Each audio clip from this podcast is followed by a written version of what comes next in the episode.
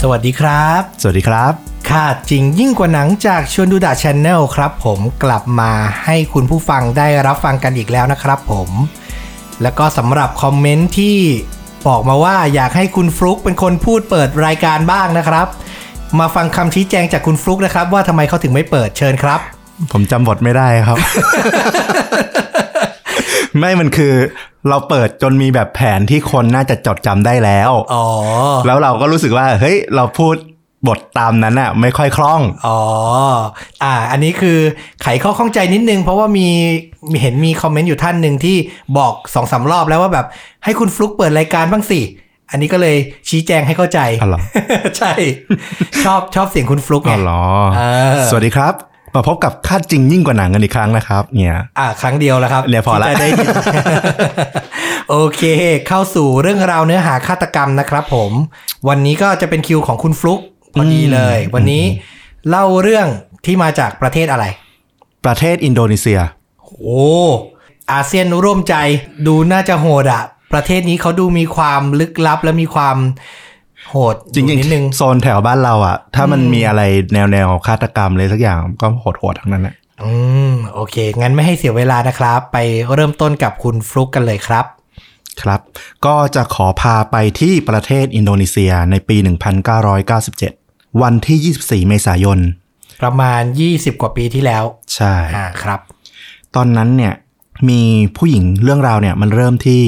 ผู้หญิงคนหนึ่งชื่อสีกามาราเดวี เราจะเรียกว่าเดวีแล้วกัน อืม เดวีเนี่ยอายุ 21 ปี เขาได้ว่าจ้างรถลากของเด็กผู้ชายอายุ 15 คนหนึ่งชื่อแอนเดรียส เพื่อที่จะไปยังบ้านบ้านหนึ่ง นึกภาพถึงหมู่บ้านต่างจังหวัดอะ อืม ที่มันจะบ้านอยู่ห่างๆกัน แล้วก็จะเต็มไปด้วยเทือกสวนไร่นาอะไรอย่างเงี้ย นึกนึกถึงภาพแบบต่างจังหวัดบ้านเราได้เลย ชนบท ใช่ แต่ละบ้านก็จะมี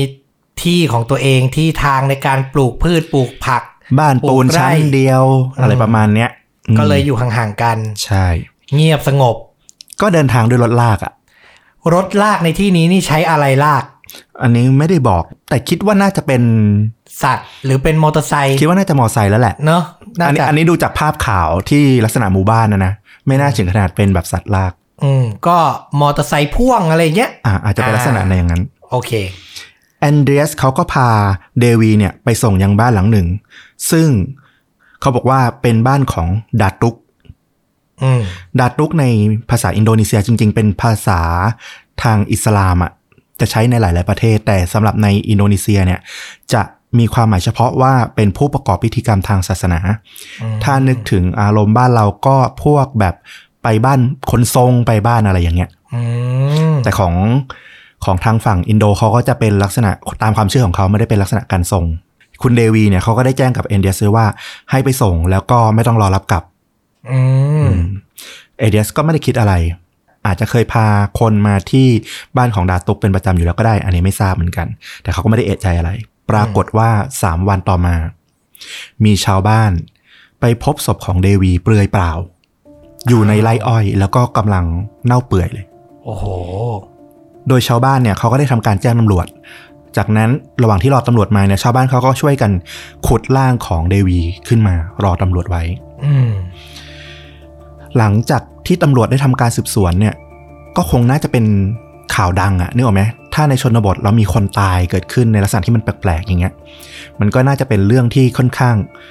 ปากต่อปาก คนรู้กันโดยทั่วไป อืม มันก็ไปถึงเอเดรียสที่เป็นคนพาเดวีมาเนี่ย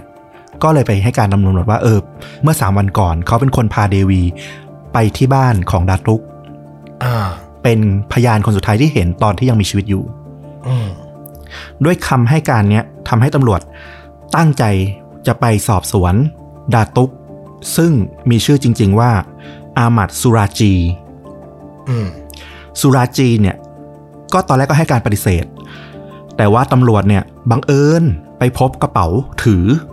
แล้วก็สร้อยข้อมือของเดวีอยู่ในบ้าน อ่า ของสุราจี ซึ่งคราวนี้มันมีหลักฐานมัดตัวแล้วว่า เออ เดวีมาหาสุราจีหรือดาตุกเนี่ยจริง อืม ๆทำให้วันที่ 30 เมษายน 1997 เนี่ยตำรวจก็ได้ทำการจับตัวสุราจีเพื่อไปสอบสวน ด้วยความที่หลักฐานแล้วก็พยานใดๆเนี่ยมันแวดล้อมแล้วมันค่อนข้างชี้ชัดไปที่ตัวสุราจีอ่ะมันทำให้เขาเนี่ย หลุดจากคดีนี้ยากอยู่ละ อืมฟังดูยากมาก ทั้งพยานที่รู้เห็นเดวี คนสุดท้ายก็เห็นว่ามาพบกับดาตุกเนี่ยแหละ ใช่ โอ้โห เรายังมีทรัพย์สินของตัวเดวีอยู่ในบ้านอีก อืม อืม จะบอกว่าเดวีกลับไปโดยที่ทิ้งของไว้มันก็ดูแบบ ไม่ใช่เลย ไม่เมก ด้ เซนเลยใช่ อืม ปรากฏว่าความน่าสะพรึงกลัวที่แท้จริงเนี่ยมาจากคำสารภาพของสุราจีนี่แหละ อืม สุราจีได้ให้คำสารภาพอย่างเลือดเย็นแล้วก็ไม่สะทกสถานเลยว่า เขาได้ทำการฆาตกรรมเดวี และไม่ใช่เพียงศพแรกเท่านั้น เขาได้ฆ่าเด็กผู้หญิงและผู้หญิง ในช่วงอายุ 11ถึง30 ปี มาแล้วอย่างน้อย 42 คน โห นับตั้งแต่ปี 1986 จนถึงปี 1997เหรอ ใช่ เป็น 10 ปีนะ ใช่ โอ้โห โดยไม่มีใครรู้ เฮ้ย 42 คน ซึ่งทุกครั้งเนี่ยเขาจะทำการฆาตกรรมในลักษณะเดียวกัน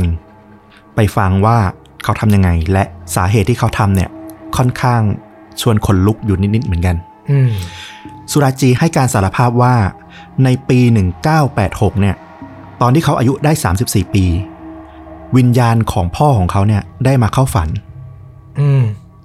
และบอกว่าการที่เขาจะเป็นดาตุก หรือเป็นผู้ทำพิธีกรรมทางศาสนา ที่มีความศักดิ์สิทธิ์อยู่ต่อไปเนี่ยมีพลังอำนาจอยู่ต่อไปเนี่ยจำเป็นต้องดื่มน้ำลายของศพหญิงสาว 70ศพ โอ้โห คือในความหมายของวิญญาณพ่อของสุราจีเนี่ยแปลตรงตัวเนี่ยคือไม่ได้บอกให้ฆ่านะ แต่หมายถึงว่าต้องไปดื่มน้ำลายจากศพ คนที่เพิ่งตายอ่ะที่ยังมีน้ำลายอยู่อ่ะ ให้ครบ 70ศพ เพื่อยังรักษาพลังของผู้มีพลังวิญญาณไว้ได้ เหมือนกับแบบว่า เราเป็นคนเล่นของเราเป็นร่างทรงอะ เออ พลังเราต้องอยู่ด้วยเหตุผลนี้ ใช่ วิญญาณพ่อมาบอก วิญญาณของพ่อมาบอก เขา อืม เขาให้สารภาพอย่างนั้นนะสุราจีก็บอกว่าเขาอ่ะตื่นขึ้นมาแล้วเขาก็คิดว่า การที่จะรอหาศพผู้หญิงที่เพิ่งตายแล้วก็ไปดื่มน้ำลายอ่ะ ให้ครบ 70ศพอ่ะมันเป็นไปได้ช้า อืม เขาก็เลยคิดว่าจะต้องทำการฆาตกรรมผู้หญิง อืม เพื่อดำรงฐานะหมอผี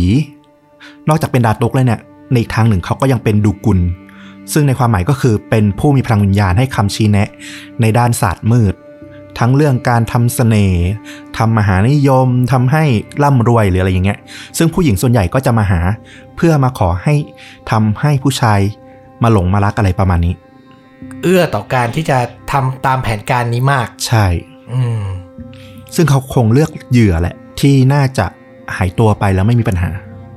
อืม เพราะว่าสังเกตว่าทำมาเป็น 10 ปีแล้ว 42ศพแต่ไม่เคยมีใครตามมาถึงตัวได้ นั่นน่ะสิ ถ้าชาวบ้านไม่ไปขุดบังเอิญเจอศพในไร่นะ ก็ยังเป็นความลับ ก็ยัง ต่อไ เป็นความลับต่อไปใช่ อืม เขาอ่ะก็จะพาผู้หญิงที่มาหาเขาเนี่ย พาเข้าไปในไร่อ้อย เขาก็จะขุดดินแล้วก็ให้ผู้หญิงอะลงไป แล้วก็ทำการฝังไว้ครึ่งล่างประมาณครึ่งตัว โดยบอกว่าเนี่ยเป็นส่วนหนึ่งของพิธีกรรมที่จะทำให้ผู้ชายมาหลงรัก จากนั้นเนี่ยเขาก็จะทำการบีบคอผู้หญิง โอ้โห จนถึงแก่ความตาย แล้วก็ถอดเสื้อผ้าของพวกเธอออก เพื่อเร่งการเน่าเปื่อย เพื่อทำลายศพให้ไวที่สุด ซึ่ง อืม บีบคอเสร็จเนี่ยสิ่งที่เขาทำต่อมาก็คือ ดื่มน้ำลายจากศพนั่นแหละ อื้อหือใช้คำว่าดื่มอ่ะ แสดงว่าปริมาณที่เขาจะต้องใช้มันก็ไม่น้อยไหม เรานึกภาพแล้วมันประหลาดแล้วก็ขยะแขยงยังนึกภาพออกเลยอะ อืม ผู้หญิงที่ถูกฝังอยู่ครึ่งล่างขยับหนีไม่ได้แล้วถูกบีบคอจนตาย แล้วก็ถูกดื่มน้ำลาย อื้อหือ จากศพ ทารุณมากอ่ะ อืมหลังจากที่ถอดเสื้อผ้าเพื่อเร่งให้ศพเอ่อเน่าเปื่อยง่ายขึ้นเนี่ยเขาก็จะฝังกลบร่างของผู้หญิงเนี่ยลงดิน โดยให้ส่วนหัว หันไปทางบ้านของเขา เพื่อ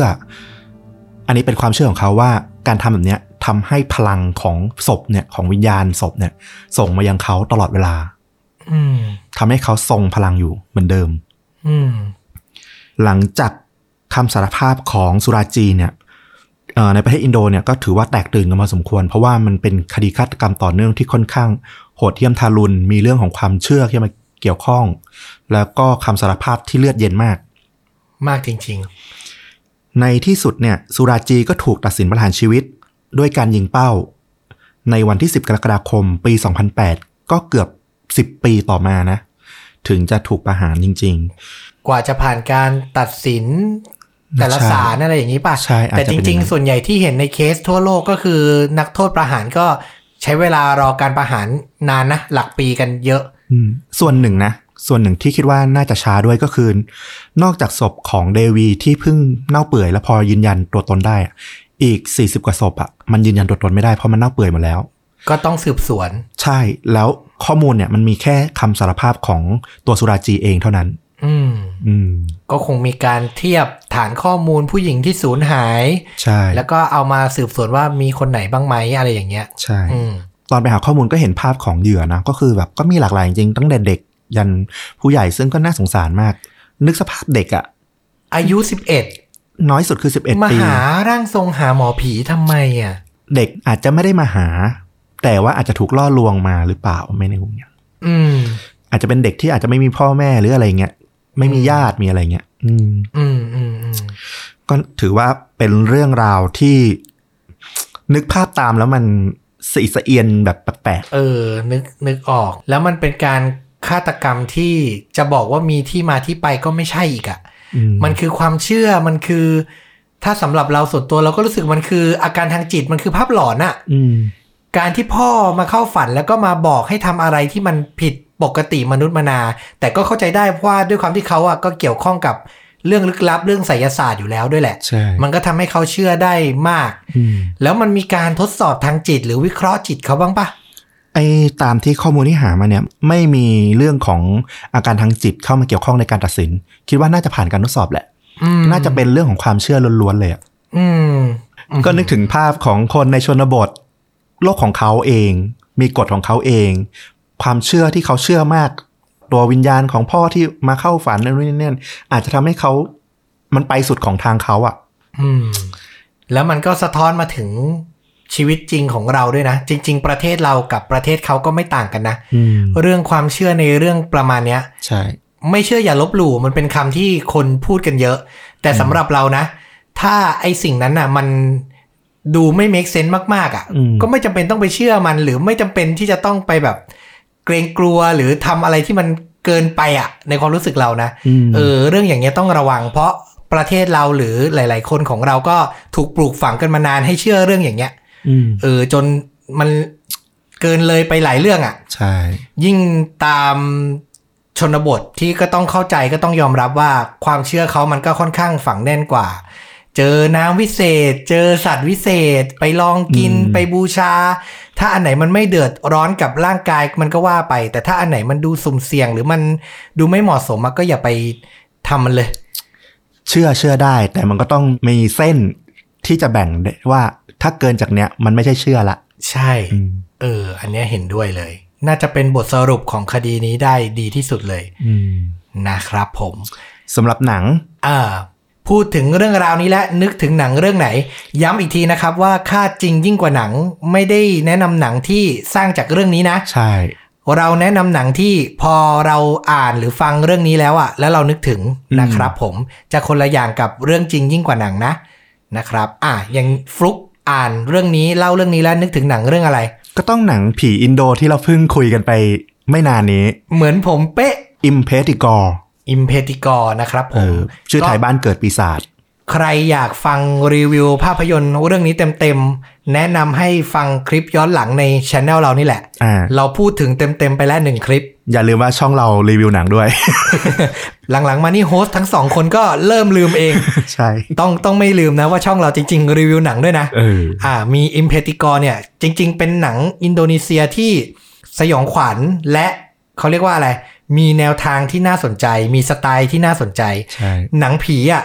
ถ้าสไตล์ได้อ่ะทุกอย่างจบ อืม คือมันเป็นหนังที่ไม่ได้ต้องการพล็อตที่แบบเชื่อถือหรืออะไรอยู่แล้ว มันคือสไตล์นำอารมณ์ความรู้สึกนำอิมเพติกรเนี่ยทำสำเร็จ ใช่ แล้วตอนที่ฟลุกเริ่มพูดว่าคุณเดวีใช่ไหม เออ นั่งรถ รถลาก ลากเข้า เข้าไป เมืองชนบทอ่ะ มันคือซีนช่วงต้นของหนังเรื่องนี้เลย ใช่ เนี่ย เป๊ะเลย มันคือเปิดเรื่องเลย แล้วฉากของตัวหนังที่เป็นหมู่บ้านที่แบบอยู่ห่างไกลออกไปอ่ะ แล้วมีขนบความเชื่อของตัวเองอ่ะมันก็เข้ากับเรื่องราวที่เล่าไปเลยเหมือนกัน เอาง่าย ๆว่าฟังมาถึงตรงนี้แล้วรู้สึกอยากเห็นภาพว่าชนบทอินโดนีเซียหรือมูดแอนโทนที่มันเกิดขึ้นเป็นยังไงอะ่ะ อืม ดูเรื่องเนี้ยจบเลย เออ สนุกด้วย ใช่ เรารับประกันได้เลย แต่โหดนิดนึงนะ แต่โหด ต้องยอมรับนะ มีเลือดสาดมีภาพที่คนอ่อนไหวไม่ควรดู เออ นะครับ แต่ว่าพล็อตเรื่องหรือสไตล์ความน่าสนใจเนี่ยเต็มเปี่ยมเลย อันนี้เราแนะนำเลยเป็นหนังแบบ จริง ๆ หนังโซนนี้ ส่วนตัวก็ยังให้ไทยเป็นอันดับหนึ่งนะ เหมือนกัน หนังผีอะนะ อืม แต่หลังๆมาหนังผีไทยก็ไม่ค่อยโดนเท่าไหร่ ไม่หรอกอุตสาหกรรมหนังไทยช่วงหลังๆ มันมันก็ต้องพูดตรงๆว่ามันดรอปลง จริง ทั้งจำนวนปริมาณด้วย อืม อืม นะครับ ยิ่งมาเจอโควิด -19 นี้ยิ่งหนักเลย อืม นะครับผม เพราะฉะนั้นเนี่ยนานๆมีของดีในอาเซียนมาทีก็แนะนำกันกับ i m p e t i g o จบครบบริบูรณ์ทั้งเรื่องราวฆาตกรรม แล้วก็แนะนำหนังน่าดูนะครับผม จะทำการบ้านและหาเรื่องราวดีๆ มาเล่าอย่างนี้สม่ำเสมอ มีหลายๆคนบอกว่ามาบ่อยๆนะอย่าขาดช่วงนะ ก็จะพยายาม จะพยายาม แล้วก็มีหลาย ๆ ท่านบอกว่า อยากได้ยาวๆ 40 กว่านาทีเหมือนแต่ก่อน ตอนเนี้ย อืม มันจะขัดกันนิดนึง เออ คือถ้าได้คลิปยาวมันจะมาไม่ถี่ ใช่ ถ้าอยากทำคลิปถี่ มันก็จะสั้นนิดนึงเนี่ย จะประมาณ 20 นาทีนิด ๆ อะไรประมาณเนี้ย เพราะต้องยอมรับว่า คือเราก็มีงานประจำมีหน้าที่ประจำที่เราต้องรับผิดชอบ ใช่ใช่ อันนี้ก็จะเป็นนอกเวลา อืม แต่ก็เป็นนอกเวลาที่ตอนนี้กินเวลาแทบจะใกล้เคียงกับงานประจำแล้ว ล่ะ เพราะว่าแบบทุกคนตอบรับดีอะเราก็อยากจะทำอยากจะหาเรื่องดีๆให้นะครับเอออันนี้มันขัดแย้งกันนิดนึง ช่วงนี้ก็เลยอยากจะให้คลิปมันมาสม่ำเสมอแล้วแบบ คนที่อาจจะชอบฟังแบบสั้นๆ ก่อนนอน หรืออะไรอย่างเงี้ย ได้ฟังแล้วก็แบบไม่ไม่กดสคิปไม่กดข้าม คลิปหนึ่งก็อาจจะสัก 20 นาทีนิดๆถ้าใครอยากฟังยาวๆ ก็อดใจ ก็อั้นไว้ ครบสัปดาห์ฟัง ทีเดียว เอ ก็ อ จะมีละสองสามคลิปยาว อืม ๆ ฟังเป็นชั่วโมงไปนะครับผม ก็ใครมีคอมเมนต์อะไรอยากแนะนำเรื่องไหน อยากให้เล่าเรื่องอะไร เล่าให้ฟังได้เหมือนเดิม ยินดีจะไปทำการบ้านนะครับ แล้วก็หามาเล่าให้ฟังกันต่อ ฝากกดไลค์กดแชร์กด Subscribe ช่องชวนดูดะได้เหมือนเดิมนะครับ YouTube Facebook b l o g i t Spotify นะครับ ตอนนี้นี่ยอดซับมุ่งสู่1 0,000ซับแล้ว ว้าว ไม่น่าเชื่อเลยอ่ะ ลงคลิปนี้ไปถึงไหม หวังว่าจะถึงหวังว่าจะถึง แต่ก็ไม่เป็นไรถึงช้าหรือถึงเร็วก็ เรียกว่าอะไร มันมาไกลกว่าที่เราคาดหวังในจุดเริ่มต้นแล้วอะ เออ ประมาณเดือนเดือนครึ่งที่แล้วเรายังฉลอง 1,000 ซับกันอยู่เลยนะ เออจริงเนาะ เราเพิ่งพูดว่าครบ 1,000 ซับกันไปเอง ไม่เท่าไหร่เองอะตอนนี้คือกำลังจะถึง 1 0,000 แล้วอะดีใจมากครับ แล้วก็ดีใจทุกครั้งที่ได้อ่านคอมเมนต์ไม่ว่าจะเป็นแนะนำหนัง